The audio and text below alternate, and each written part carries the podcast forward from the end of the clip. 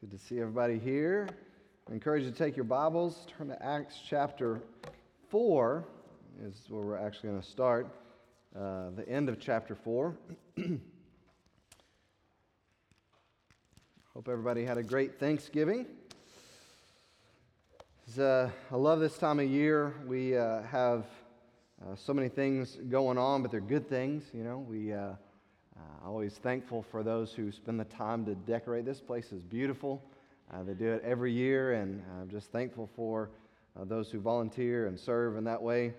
Uh, just a, a, good reminder that even though things change in our world, and uh, this Christmas probably looks a little bit different as far as from our perspective on earth, but we're celebrating the same thing uh, the eternal truth, again, that was just sang about. You know, God so loved the world that he gave his only son. And so uh, it's for us, regardless of how we feel, regardless of what's going on in our world, we have reason to rejoice at this time of year. So, um, but recently in our um, study, we're going to continue on in this, the study of the church. Um, been challenged to remember while it's not good to live in the past, we can remember and learn from the past. Again, that's what we've been doing with this study in the church. Uh, to understand the spiritual heritage, and, and specifically speaking, the unchanged spiritual heritage because we have a Lord that has never changed. The Bible says that He's the same yesterday, today, and forever. And so our purpose as the church on this earth is the same. Uh, because again, the Lord still loves souls. He still wants to save lost souls. He still loves you, still loves me. Uh, he's still in uh, the, the saving business. And so uh, that means that His plan to send laborers into the harvest is still there.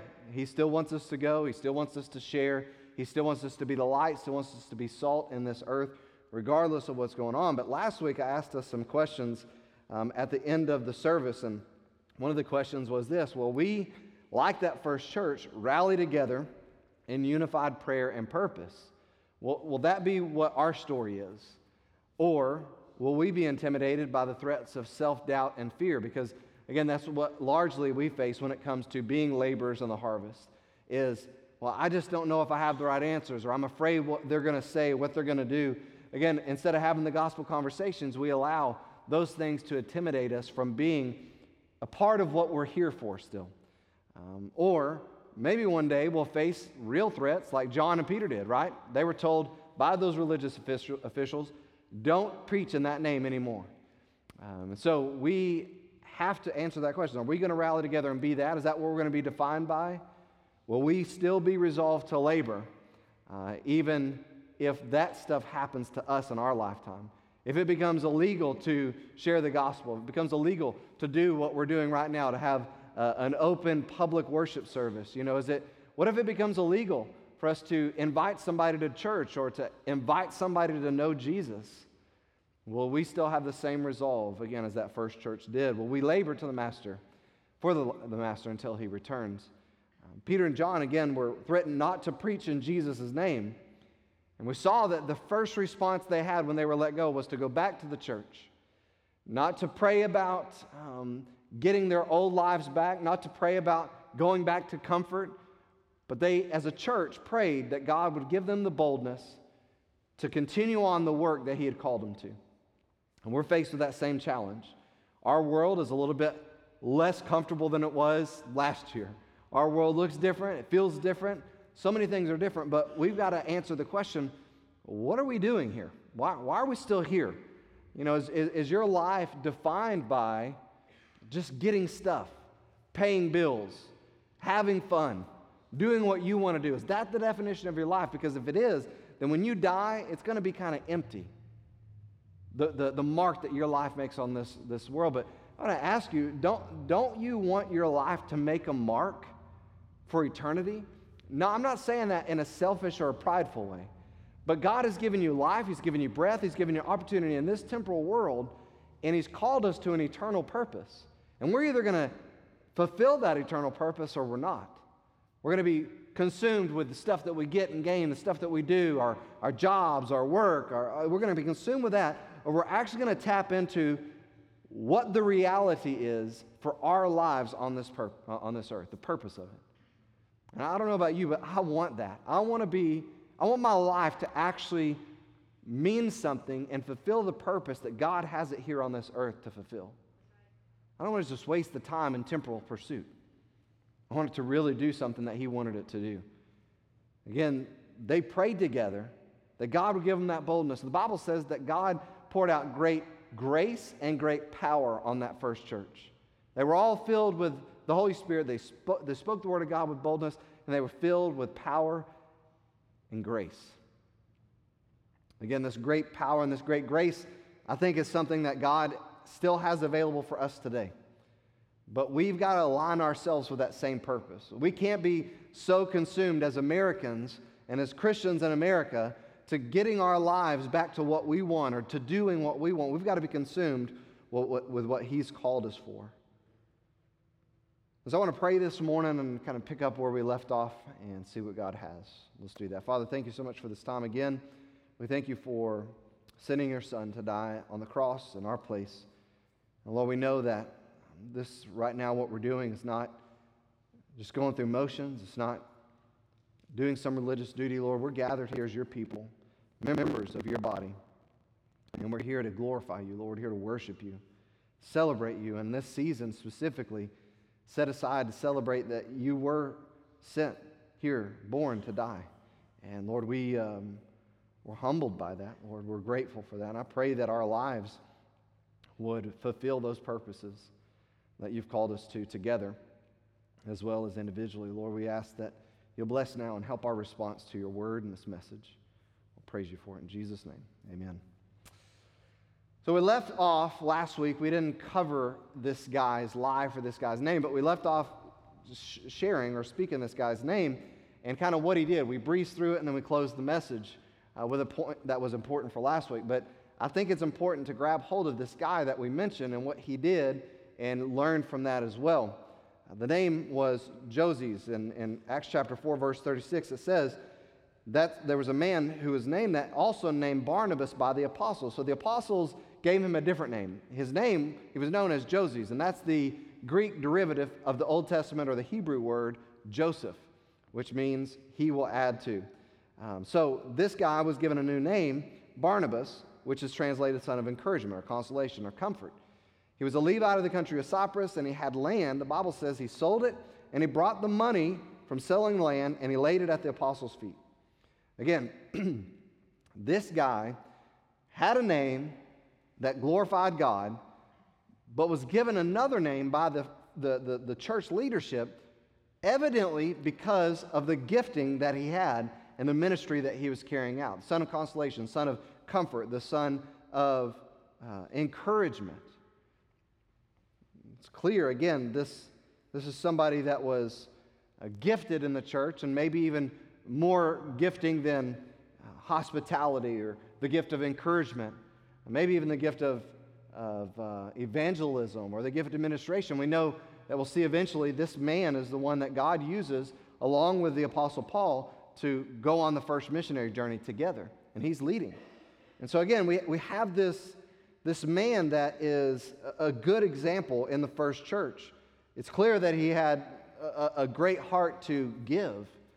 Uh, he had sold some land and brought the money of that land to, to the apostles' feet.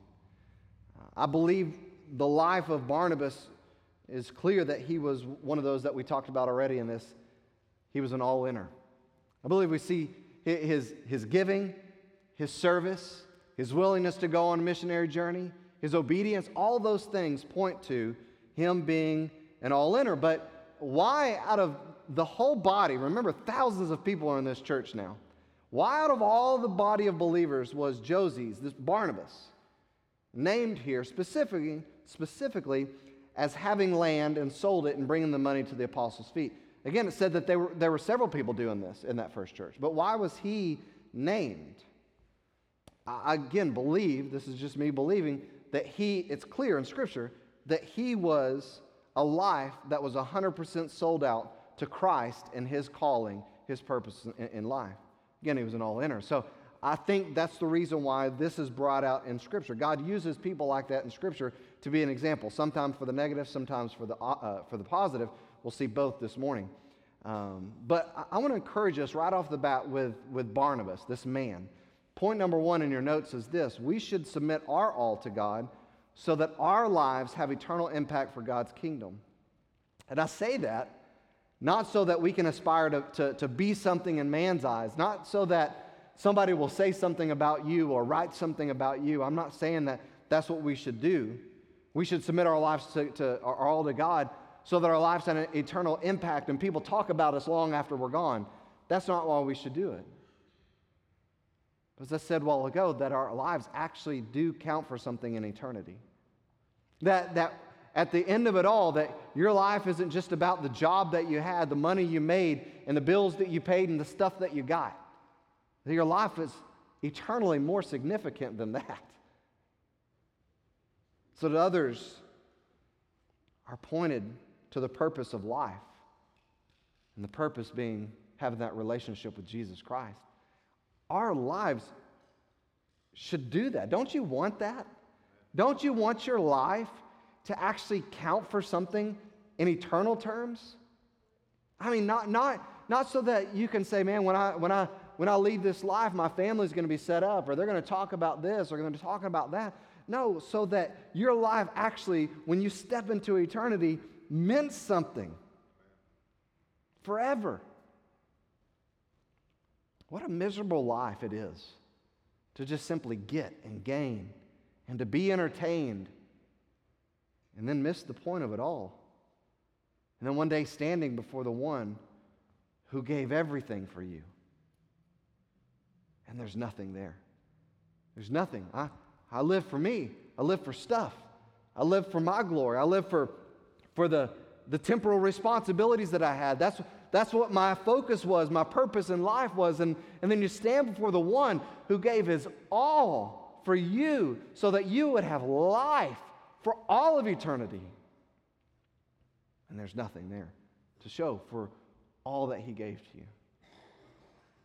It sounds like what Christ had taught in Matthew chapter 16. He told his disciples, verse 24, if anyone would come after me, if anyone wants to follow me, then you first have to deny himself, take up his cross, whatever shame, whatever sacrifice, whatever cost,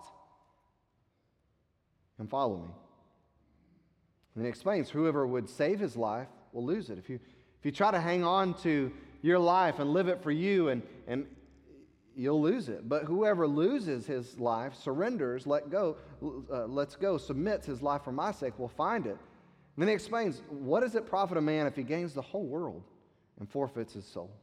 Or what shall a man give in return for his soul? How, how, how valuable is your eternal soul? The Son of Man is going to come with his angels in the glory of his Father and when he does, he's going to repay each person according to what he's done. Truly, I say to you that there are some standing here that will not taste death until they see the Son of Man coming in his kingdom. Romans chapter 6 says this in verse 12 Therefore, not, do not let sin reign in your mortal body so that you obey its lust. And do not go on presenting your members. Don't, don't continue living your life and yielding your, your body parts to sin as instruments of unrighteousness, but present, yield yourselves, submit yourselves to God as those who are alive from the dead, and your members, your, the, the, the members of your body, as instruments of righteousness to God, because sin shall not be master over you. You're not under the law, but under grace. In verse 19, I'm speaking in human terms because of the weakness of your flesh, he says. For just as you presented your members as slaves to impurity and lawlessness, resulting in further lawlessness, now that you're a Christian, now that you're a child of God, present your members as slaves to righteousness, resulting in sanctification. Again, it's about submitting our lives to God and, and having our lives actually mean something, actually make a mark, not for our glory, but for His. At the end of it all, Christ is real and He's worth it, or He's not. Our, our lives will show that. The, the, the, the old saying, the proof is in the pudding. And the pudding is surrender. That, that's what it looks like. When, when we say, I believe Jesus Christ is real and Jesus Christ is worth it all, then that is seen in our surrender to Him. That's what it looks like. Again, that's what we see with Barnabas and, and others throughout the church's history. But juxtaposed to that, on the opposite end of the spectrum of Barnabas, is a couple that we see this morning was quite the opposite example of submission, of giving, of serving. In chapter 5 of Acts, it says this in verse 1 there's a certain man named Ananias, which, interestingly enough, this, this is a Hebrew word. That Ananias is actually the Greek uh, name, again, of a Hebrew derivative word, and it means whom Jehovah has graciously given to. So, this guy, his name actually meant that God had given to him graciously. God blessed this man. Not only it was him, but it was also his wife, Sapphira, which literally means sapphire. So, you have two people whose names literally are, are encompassing riches and blessing and, and, and God's goodness pour, poured out in their life. Look what happens. they sell a possession. So we're not told what this possession is. We're not told if it's like a, a, piece of jewelry or a piece of land like Barnabas or a castle. We don't know. But it's a possession, and they kept back part of the proceeds. So Ananias did. His wife was also aware of it. She was in on the plan. And they brought a certain part of that proceeds, those proceeds, and they laid it at the apostles' feet. And I, I like how one commentator put it about this. He said this the first trace of shade upon the bright form of the young church. Probably and possibly among the new Christians was this holy kind of rivalry that had sprung up. Everyone was eager to place his means at the disposal of the apostles. So again, you have maybe a little bit of, uh, well, I saw how much they gave, or I, I see what they're doing to, to, to help the ministry. I see what they're doing to, to make sure that the work continues on. So I think that we could do this and, and still benefit ourselves. It's maybe the motive of this couple. What we've seen so far is this young church has been plugging along, plugging along, plugging along with every hurdle that they face. With God's help, they've cleared those hurdles with great resolve. But now we come to a very difficult hurdle, a very hard matter for the church. Church still today, too. And it's the matter of competition in the church. So you have this real thing that happens, this pushing one another, this admonishing one another, setting example for one another, exhorting one another. All are good. But when they're done right, it's not about fleshly competition. It's not, well, I'm not as good as you, or I can't do that, or I don't have that much money, or I can't do this, or I don't do that. It's not any of those things. That's, again, healthy admonishment, healthy encouragement. People involved in this first church, this seemingly were eager for glory themselves. Again, Ananias and Sapphira are going to be the perfect example of this. Eager for glory, eager for self preservation, I don't know. Either way, we're going to see these characteristics, these elements present in the church that are diametrically opposed to God's will. And point number two this morning, I think, is so important to, to grab hold of right off the bat as well, is this we should strive to comfort, encourage, comfort or encourage one another in humility and not compete in pride and envy. As a church, as a family, we should want other people to be blessed by God so that they can bless others, so that they can serve others, so that they can invest into the eternal work of God. We should, we should want that. We should not grow envious or jealous because God is using somebody, or God has blessed somebody, or God has shown somebody favor. We should rejoice in that and say, man, praise God. Rejoice in that. We should encourage each other. Galatians chapter 5 now the works of the flesh are evident. Here's what it looks like for somebody to be in the flesh, he says. These are the characteristics adultery, fornication, uncleanness, lewdness, idolatry, sorcery, hatred, contentions, jealousies, outbursts of wrath, selfish ambitions, dissensions, heresies envy, murders, drunkenness, revelries, and the like. And he says this, of which I tell you beforehand, just as I also told you in time past, that those who practice such things will not inherit the kingdom of God. So Paul is explaining that if your life consists of these things, or you live in the habit of these things, or you practice one of these things, or two of these things, or all of these things, that's an indication that you are living in the flesh, serving the flesh, serving sin not serving the Spirit, not serving God, not living in the Spirit. And so, so I said, if your life, if you practice those things, you will not inherit the kingdom of God. if your life consists of jealousy and envy, that's not something of the Spirit. Something's wrong. But he flips it over and says, with the fruit of the Spirit, the evidence that the Spirit of God lives inside of you, the evidence is this love, joy, peace, long suffering, kindness, goodness, faithfulness, gentleness, and self control. James chapter 3, verse 13 says this Who is wise and understanding among you? Let him show out by good conduct or his good lifestyle that his works are done in the meekness of wisdom. Then he says this But if you have envy, bitter envy, and self seeking in your hearts, do not boast and lie against the truth. That wisdom does not descend from above, but is earthly, sensual, and demonic. And listen to this word, right? these words. Where envy and self seeking exist, confusion and everything, every evil thing are there.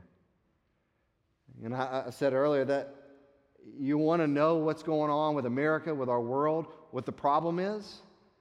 Where envy and self seeking exist, confusion and every evil thing are there. So many people are out for themselves. So many people are envious of what other people have. And, and again, confusion, every evil thing. James chapter 4, he's talking to Christians. He says, Where do wars and fights come from among you? Why, why are you as believers fighting with each other? He says, Here's where they come from. Don't they come from your desires for pleasure? That war inside your members, you're given over to your flesh. That's why you have problems with each other. You lust, you covet, and you do not have. You murder and covet and cannot obtain. You fight and you war. Yet you do not have those things you desire. You do not have the things you need because you're not asking. And the times that you do ask, you don't receive because you're asking for the wrong reason, for the wrong things. You ask amiss. The reason why is because you're asking so that you can spend it on your own pleasures. And he says this spiritual adulterers, spiritual adulterers and adulteresses. Don't you know that friendship with the world is enmity with God? It's hostility. To, to live for the world, to live like the world, to live in the pleasures of the world, to live with that as your purpose, you make yourself a hostile enemy of God. He says, Whoever therefore wants to be a friend of the world makes himself an enemy of God. You not think that the scripture says in vain that the Spirit dwells in us, yearns jealousy. God is a jealous God, the Bible says. So when the Spirit of God lives inside of us, He will not share that with any other thing or any other person. He says this He gives more grace. God resists the proud, gives grace to the humble. Therefore, submit to God. Resist the devil, and he'll flee from you. Draw near to God, and he'll draw near to you. Cleanse your hands, you sinners, and purify your hearts, you double minded. Lament and mourn and weep. Let your laughter be turned to mourning, your joy to gloom. In verse 10, humble yourselves in the sight of the Lord, and he will lift you up. God was in control of this first church. Remember, the Holy Spirit had filled all of them. And with the filling came boldness, great grace, and great power was in this church. But with the filling of the Holy Spirit comes that wisdom from above. And with wisdom comes discretion. And that discretion was utilized. In verse 3, we see Peter say to Ananias, Why has Satan filled your heart to lie to the Holy Spirit and keep back part of the piece of the land for yourself? So again, we aren't told in the first, uh, in the first few verses what it was. Here we're told it was a piece of land. And we understand this because he goes on to say, while it remained, was it not your own? You had the land. Nobody forced you to sell it. Nobody told you to do this, but you went and sold it yourself. And then you had the money, he says. After it was sold, was that money not in your own control? It was in your bank account, it was in your pocket. You could have done whatever you wanted to with it. You didn't have to get it, give it to the church. Nobody was forcing you to do this. So why have you conceived this thing in your heart? Don't you realize you've not lied to men, but you've lied to God? You've brought it and, and, and you've, you, you've, you've done this to the church, and it's God's church. It's the body, the literal spiritual building of God, the body of Christ. You, you lied to God. You were trying to make yourself look really spiritual and so, so generous. You were trying to get every man's praise and, and acclamation. Wow, look at what Ananias and Sapphira did. Again, they were obviously blessed by God, and they had something to give, had something to sell, had something to give. But instead of being like Barnabas, who sold land and brought all of it and laid it at the apostles' feet, and other people who took everything that they had extra and gave it to the church so that other people's needs could be met, so that the work of the ministry could go on, these, this couple devised a plan that would make them look good and still benefit them monetarily. Why would you come and pretend that you were giving all? I mean, you could have just kept it all yourself in the first place. Why did you feel the need to make yourself look like this in front of everybody? Lie to God. The matter of vainglory, the matter of conceit or selfish ambition is obviously now infiltrated the church. People are competing again. There's, there's people like this that were wanting to look good in man's eyes. Paul would later address this issue in Philippians chapter 2. Listen what Paul would say to the Philippians. This is later down the road. He says, Let nothing be done through selfish ambition or conceit. Obviously, decades later, when Paul's writing to this Philippian church, and churches are being established, and this church is one of them, Paul obviously is addressing something that didn't go away. The issue of being selfish and conceited and having, you know, wanting to look good and wanting man to give you praise didn't go away after Ananias and Sapphira. We're about to see what happened. It didn't go away. So Paul's addressing this church and says, don't do anything by selfish ambition or conceit, but in lowliness of mind, let each esteem other better than themselves. Our theme last year, others over self. Every person should be considering other people first. Let each of you look not only to his own interest, but also for the interest of others. If you read chapter 2 of Philippians, Paul would continue to say, Put on the mind of Christ. Let this mind be in you, which is also in Christ Jesus, who thought it not robbery to be equal with God, but made himself no reputation. And he became a servant, humbled himself, became a servant, became obedient unto death, even the death of the cross. Again, put on the mind of Christ. Self sacrifice, humility, not exalting, allowing God to, to raise up, allowing God to exalt. Humble yourself in the sight of God, and He will lift you up. Because He alone deserves the glory, He deserves it all. Paul would point that out to the Corinthian church in 1 Corinthians chapter 1 that it was because of Jesus Christ, and He deserves all the glory. No flesh should glory in His presence, he says. Maybe this couple had the biggest piece of land out of everybody in the church. Maybe they had the most valuable piece of land. They had a, they had a corner piece of land that brought in, I mean, thousands and thousands, hundreds of thousands of dollars. Therefore, their profit from that land was the biggest of all. So maybe they sat down and conspired each other once they got the money and, and they said, you know what? All these people, even Barnabas, he's always doing, he's doing everything. And now he's brought this money. I mean, they're all praising God for what Barnabas did.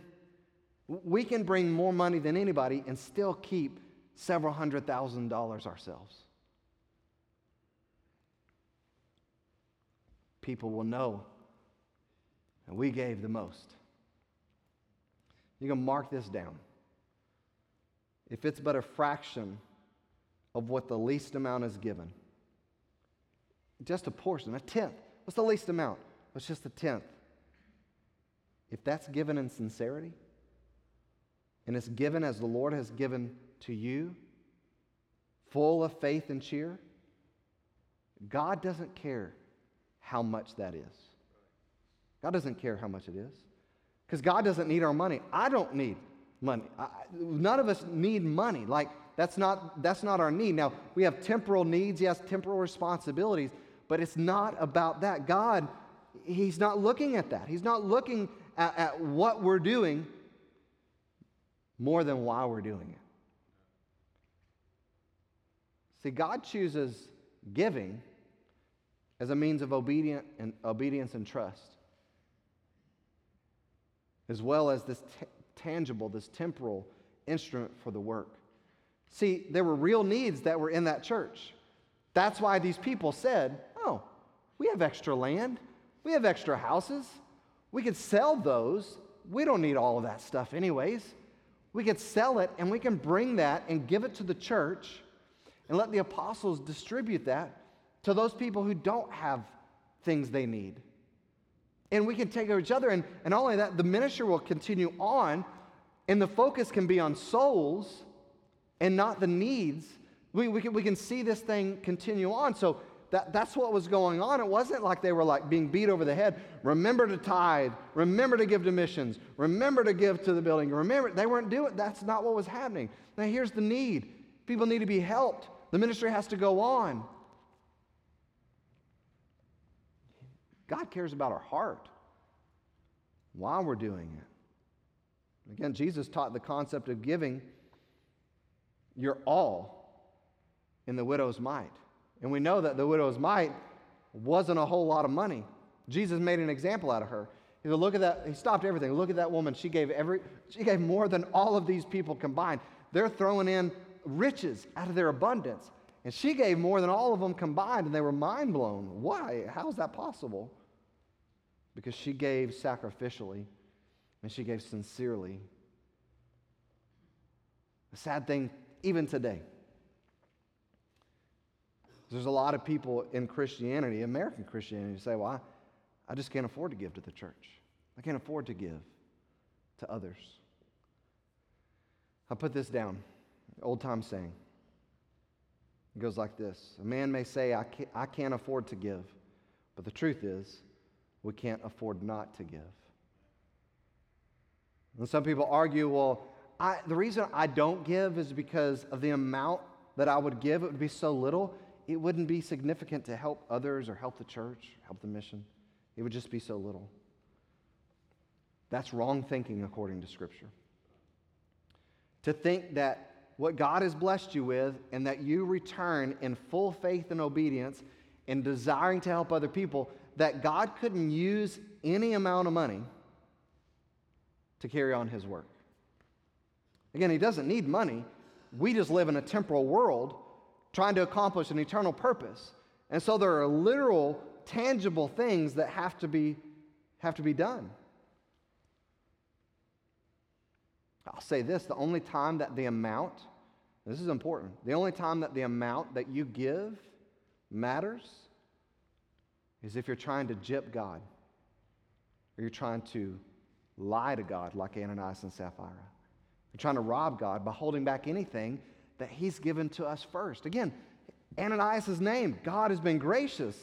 Sapphira's name, I mean, all these things are, are true. And so they conspired, well, we'll just take some for ourselves. And, and again, that's a wrong thinking. It's, God, you deserve all of it. You've been so good to us. If it's a matter of selfishness, well, it's my money. I work hard for it, it's mine. Or if it's a matter of preference and priority. Well, I want to spend my money like this. I don't want to give it to that. Or trust. I just don't know how I'm going to pay my bills and still do this. I'm treading in dangerous water there. In a temporal world, we know, all of us know, that it takes money for things to be done and taken care of. Our water doesn't run from the city to our house magically, bills have to be paid. Electricity doesn't turn on just because we hope that it does. The company has to be paid. And just like that, the electric company doesn't supply electricity, even to this house of worship. Because church members think that God somehow sprinkles money into the church's account for the electric company. No, it just magically happens. No his people give a portion, just like in this first church. They give out of what God has given to them. So the church work is funded, people are helped, needs are met, the lost are reached. And we do so as a response of love in light of God's goodness to us. I put this down in the notes, and I think it's such an important thing to remember. Our giving is an acknowledgement that the work of the church is important. See, if we never give a dime to the church, what does that say that we think about the work of the church? Reaching the lost, discipling those who are saved, gathering for worship, encouraging each other, the work of the church, helping others. See, when we give to God as He has given to us, we're saying that the church's work, eternal work, in the temporal world is important. Again, whether you're giving a widow's mite or whether you're given a, a king's ransom, whether you're given like Barnabas gave, again, the whole matter is the matter of the heart, sacrificially, desiring, sincerely, not in competition, not for man's praise or glory, but because God is so richly given to you and you want to richly give back to God. But note this it's everything. It's not just, we're, not just money. What about your time? God deserves our best. What about your, your, your abilities, your talents? God deserves your best. Your treasure? Absolutely. God deserves our best. Has He not given us His best? He gave His only Son. He gave to us richly. He gave us life. And think about this, church. He gave us the, the blessings of living in America. Rich blessings of living in America. How could we ever be close to being like Ananias and Sapphira? God had blessed them. They had seen how God had blessed other people before them, and yet they were still full of envy and competition and self seeking and vainglory. That they would say, Look, we want to still have some of this ourselves, instead of saying, God, we have other stuff. You've blessed us so much. We're going to sell this and we're going to bring all this to you, and you use it to fill needs in other people's lives that don't have even close to what we have. You know, we're going to give this, and so that the apostles can continue to work and teach and preach, and so that we can continue to go and reach the lost. We just want to give to you, God, because you've been so richly gracious to us. Point number three is this we should be eager to give all to God and to sow into His work because of His graciousness to us. It's not like a, excuse me, it's not like a slot machine. It's not like, well, okay, so I'm going to give God 100 bucks, so He better next month give me 300 bucks back. I mean, because I, I, want to I want to be able to pay my bills, but I also want some other stuff that I want. So, you know, give as it's been given unto me. I, God's been good to me, and so I'm going to give back to God, and I want Him to give me more. Malachi chapter 3 Will a man rob God? Yet you're robbing me. But you say, How have we robbed you, God? His reply, In your tithes and offerings. You're cursed with a curse because you're robbing me, the whole nation of you. What you need to do is bring the full tithe into the storehouse, that there may be food in my house, and there, thereby put me to the test. Try me, he says. If I will not open the windows of heaven for you and pour down for you a blessing until there's no more need, God says, look, it's a principle. Like if you if you simply be if you're sincere and obedient and you, you, you have this sacrificial heart about you and giving, I will take care of everything you need. Jesus taught that in Matthew chapter 6 as well. He said, I'll rebuke the devourer for you so that it not destroy the fruits of your soil and your vine and your field shall not fail to bear, says the Lord of hosts. Then all nations will call you blessed. You'll be a land of delight, says the Lord of hosts. And again, Luke chapter 6, Jesus is teaching. He says very clearly, you need to give, and it will be given unto you. And here's how it's going to be given back to you good measure, pressed down, shaken together, and running over, it will be put in your lap. So you cannot outgive God. Put God to the test. He says, because what measure you use it, it will be measured back to you. So if you give to God in a stingy manner, then get ready to receive it like that. So many people miss the blessing of giving their time, their talent, and their treasure. They miss the blessings in that because they give like this okay, uh, instead of saying, here's all, God. Use me however you want to use me, pour through me what you want to pour through me. And God continues to pour those blessings out in their life. So many people say, I just can't afford to give. I, I got to, well, I'll, okay, I can give a dollar. But man, if I give this dollar, then I can't go to I can't go to Starbucks. I won't have the $8 it takes to buy that drink. I'll only have seven. I don't want to give that dollar. Keep the dollar. And you'll miss the blessings. Again, remember, Peter just told Ananias basically, you apparently did it because others are. Not because God moved you, because you desired to do it, not because of obedience, not because of anything else, but because of glory. Vain, empty glory that you sought. Selfishness. You were about you, Ananias and Sapphira, and it cost you. Maybe Barnabas was the straw that broke their back. That's it, you know. They're going on and on about this Barnabas. We're sick of it.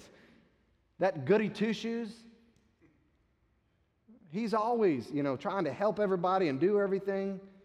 He sold that little piece of land. He brought $10,000. We'll show them what a real gift is. We'll sell our corner lot, one of our corner lots. and We'll bring $100,000. We'll keep, we'll keep 100000 ourselves. We'll, we'll bring $100,000 and, and everybody will go on and on about how $100,000 is so much more than $10,000.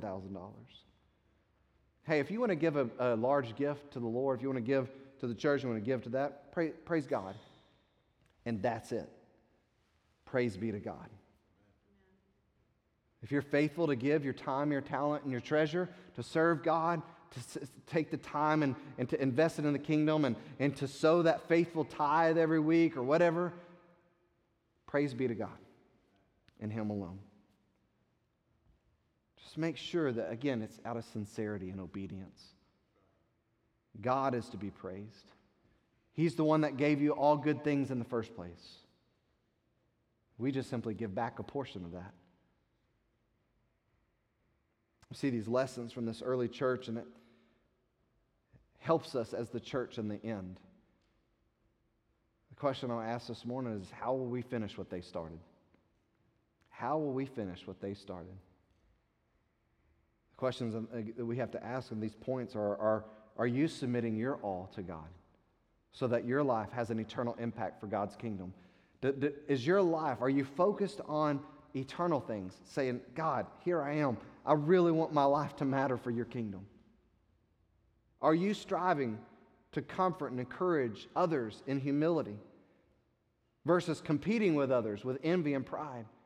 You see your life as a vessel, man. I could be used to encourage other people. Is, are, you, are you striving for that? Are you so worried about what other people have, what other people are doing, and you're not having, and you're not doing? Man, what, what's, what's driving you? And then the third thing was this Are you eager to give all to God? Is that in your heart? You say, man, I just, I really don't, I barely can pay my bills. I just, I just, I, I would love to give. I just, I can barely pay the bills. It's a matter of that widow's mite.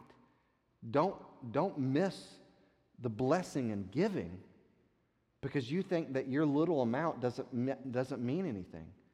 God cares about the heart. If at the end of it all, if you were being a good steward of what God had given to you, and you could barely pay your bills, and you had 50 cents, your heart drives you to give that 50 cents. Don't hold it back. Don't hold it back so it's not significant enough to even give. Don't, don't treat God like that. That widow, she had two pennies, she just, she just gave it. It was insignificant in man's eyes, but it was because of her heart. God blessed her. Don't hold it back. So I just, I only have this much time in the week. I'm so busy with this and that. And I just, it, it, you know, if, if, I had 30 minutes, then, then I would come early and I would help serve in this way or I would, I would serve in this ministry. But 30 minutes, don't rob God of that time. Serve Him. Use the, the time that you have and serve God. Use the abilities that He have. I, I just can't do a whole lot. I'm not talented like that Sunday school or that, that, that children's ministry teacher. I can't sing like that person, or I don't have those abilities like that person. What God has given you, use it for Him. Don't hold it back. Don't just be a consumer, be a contributor. Let's make sure that we finish strong like they, fin- they started strong. Let's pray. Father, thank you for this time. Thank you for allowing us, again, to be in this place and to worship you and the challenge that you give us in your word.